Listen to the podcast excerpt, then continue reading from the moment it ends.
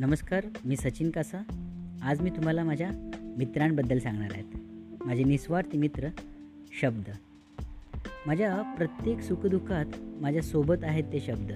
मला अभिमान आणि गर्व वाटणारा माझा विजय साजरा करतात ते शब्द. माझ्या अयशस्वी संघर्षात मनाला झालेल्या असह्य जखमा भरतात ते शब्द.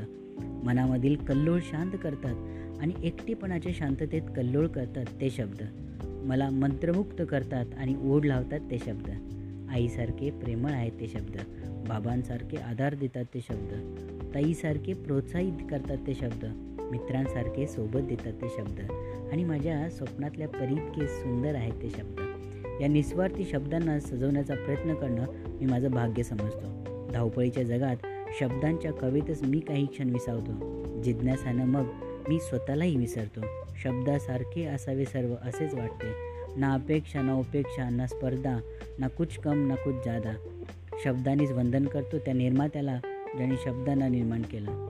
शब्दांनीच आईची आठवण होते शब्दांनीच प्रेमाची साठवण होते. माझ्या स्वप्नातल्या परीला मी शब्दांनीच रेखाटले आहे.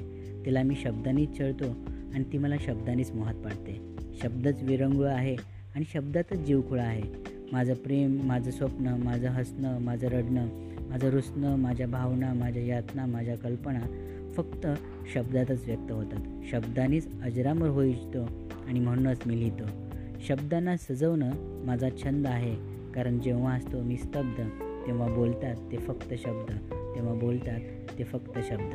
धन्यवाद.